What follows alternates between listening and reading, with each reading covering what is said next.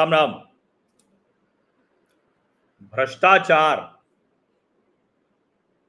आज तक सत्ता के खिलाफ देश की जनता को एकजुट करता रहा। इस देश में जब भी सरकारें बदली हैं तो उसकी बड़ी वजह क्या होती थी? सबसे बड़ी वजह यही होती थी कि सरकार में बैठे लोग भ्रष्टाचार कर रहे हैं। सरकार में बैठे लोग जनता के गाढ़े खून पसीने की कमाई को लुटा रहे हैं, बर्बाद कर रहे हैं। और उसी आधार पर जनता सरकारों को बाहर कर देती थी, बदल देती थी। सरकारों को बाहर करने का मतलब कि जो सत्ता में बैठे हुए लोग होते थे, उनको बदल देती थी और नए लोगों के हाथ में सत्ता दे देती थी लोकतंत्र में बड़े परिवर्तन का कारक भ्रष्टाचार बनता था। अभी भी भ्रष्टाचार की खूब बात हो रही है। लेकिन कमाल देखिए कि अभी भ्रष्टाचार की बात किन वजहों से हो रही है?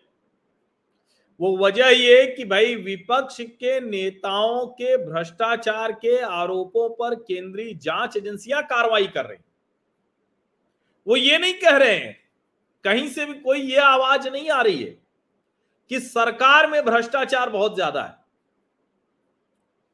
सिर्फ़ फंसने पर भ्रष्टाचार के आरोप लगाने की कोशिश तो 2019 में राफेल के मामले में चौकीदार चोर है और उसके बाद अभी गौतम अडानी को लेकर।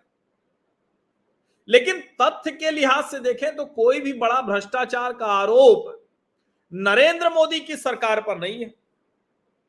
लेकिन यह आरोप है कि नरेंद्र मोदी की सरकार जो भ्रष्टाचार के आरोपी हैं, उनके खिलाफ कार्रवाई में देरी नहीं कर रही है।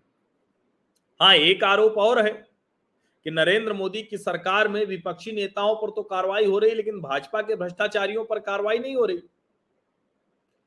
अब इसी को लेकर सारे विपक्षी नेता एक साथ हो गए। नरेंद्र मोदी कह रहे हैं कि भ्रष्टाचारियों का जमावड़ा हो रहा है। अब जमावड़ा हो तो गया। नीतीश कुमार कह रहे हैं कि भाई, हमारी बात मान लोगे तो सौ से नीचे हम भाजपा को ले आएँगे। अब उनकी बात कैसे माननी है, ये समझ में आएगा अभी कि उनकी बात क्या थी और वो मानी गई या नहीं। शरद पवार ने कहा कि अरविंद केजरीवाल और ममता बनर्जी को भी इसमें लेकर आना है। अरविंद केजरीवाल के दो मंत्री पहले से जेल में है, वैसे तो कई मंत्री जेल में हैं। अब अरविंद केजरीवाल को भी सीबीआई ने समन कर दिया है, ऐसी खबरें आ रही अभी जो खबर जो मैं देख रहा हूँ कि अरविंद केजरीवाल को सीबीआई ने समन किया है, किस मामले में? लिकर गेट, यानी शराब घोटाला। जो शराब घोटाला हुआ, जिसमें मनीष सिसोदिया जेल में है जिसमें ढेर सारे शराब कारोबारी वो पकड़े गए जेल में है, जिसमें दिल्ली सरकार के अधिकारियों को पकड़ा गया। उस शराब घोटाले में पूछताछ के लिए 16 अप्रैल की तारीख तय हुई। अब यहाँ एक गंभीर मसला आ जाता है कि क्या अरविंद केजरीवाल भी अब जेल जाने वाले हैं? और उन्होंने तो कहा भाई कि कोई भी जेल जाएगा तो कोई उसको बचाएगा नहीं, कोई मनीष सिसोदिया मेरा रिश्तेदार तो है नहीं सत्येंद्र जैन रिश्तेदार तो है नहीं, कल को अरविंद केजरीवाल भी जेल जाएगा तो अरविंद केजरीवाल को भी कोई नहीं बचाएगा क्योंकि वो भी किसी का रिश्तेदार तो है नहीं। अब ज़ाहिर है कि सीबीआई को अभी तक के जो फैक्ट्स हैं, जो एविडेंसेज हैं, उसमें कुछ ऐसी चीज़ें मिली होंगी जिसके क्रॉस वेरिफिकेशन का टाइम आ गया। यानी जिसको प्रमाणित करने का समय आ गया।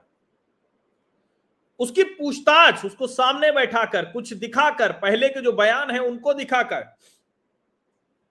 एजेंसी पूछेगी। एजेंसी क्रॉस वेरिफिकेशन करेगी। और इतने दिनों में जो कुछ सामने आया है, उसके आधार पर आगे न्यायालय में वो रिमांड मांगेगी कि भाई ये तो हमने पूछ लिया, लेकिन अभी बहुत सी चीज़ें हैं जो बिना रिमांड में लिए नहीं पूछी जा सकती हैं। तो क्या 16 अप्रैल को जो पूछताछ होगी, उसके बाद अरविंद केजरीवाल के जेल का रास्ता तैयार हो रहा है? क्या कौन बनेगा मुख्यमंत्री? इसकी भी चर्चा शुरू हो जाएगी। ऐसी ढेर सारी चीज़ें हैं, ऐसे ढेर सारे सवाल हैं जो हवा में तैरने लगे। लेकिन मैं ये क्यों कह रहा हूँ कि भ्रष्टाचार ने विपक्ष को जोड़ा, भ्रष्टाचार ही दूर भी ले जाएगा। दरअसल आज एक और खबर है पंजाब से। चरणजीत सिंह चन्नी, चरणजीत सिंह चन्नी कह रहे हैं कि पंजाब के विजिलेंस विभाग ने जो मुझे बुलाया, मैं बिल्कुल जा रहा हूँ। मुझे कोई दिक्कत नहीं है। सरकार की हरकतों से मैं डर में नहीं हूँ, एजेंसी से मैं डरता नहीं हूँ, विजिलेंस ब्यूरो से नहीं डरता हूँ।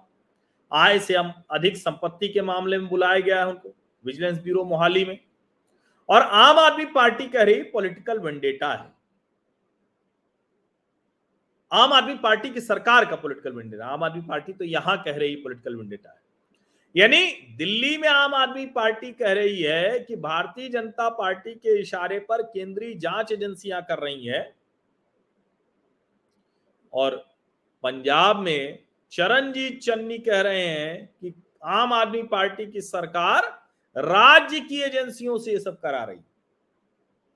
अब पॉलिटिकल वेंडेटा है या नहीं है, ये सवाल तो गंभीर है, इसका जवाब बाद में आएगा। लेकिन इतना तो तय है कि जो भ्रष्टाचार के मामलों में फंसे विपक्षी नेताओं की एकता होती हुई दिख रही थी अब उस एकता में तो बड़ा संकट आ रहा है। क्योंकि ये सवाल तो बार बार पूछा जाएगा ना। और क्या पंजाब की कांग्रेस वो चरणजीत सिंह चन्नी का साथ सिर्फ़ इसलिए छोड़ देगी कि भाई नेशनल लेवल पर, राष्ट्रीय स्तर पर भारतीय जनता पार्टी के खिलाफ एक गठजोड़ बनाना है? ऐसा संभव है क्या? और क्या चरणजीत सिंह चन्नी जो भगवंत मान की सरकार पर हमला बोलेंगे उसको आम आदमी पार्टी सिर्फ़ इसलिए पचा जाएगी कि अरे भाई, अभी भारतीय जनता पार्टी की सरकार है, केंद्रीय एजेंसियाँ पकड़ रही हैं, अब तो हमारा मुख्यमंत्री भी फंस गया, अब तो राष्ट्रीय संयोजक भी गया। तो क्या ये जो भ्रष्टाचार विपक्ष को एक साथ ले आ रहा था, वो दूर नहीं ले जाएगा? और अगर फिर भी भ्रष्टाचार के आरोपों में फंसे लोगों पर जाँच एजेंसियों की कार्रवाई की वजह से एकता होती दिखी। तो क्या देश की जनता इनसे दूर जाएगी कि इनके नज़दीक आएगी? या जो बची खुची भी इनके नज़दीक है, वो भी दूर जाने का रास्ता रास्ता तलाशने लगेगी? बड़ा प्रश्न है भारत की राजनीति में इस तरह का दृश्य कभी उपस्थित नहीं हुआ। और मैं फिर से कह रहा हूँ, कई बार ये कहा जाता है कि भ्रष्टाचार भारत में कोई मुद्दा नहीं है।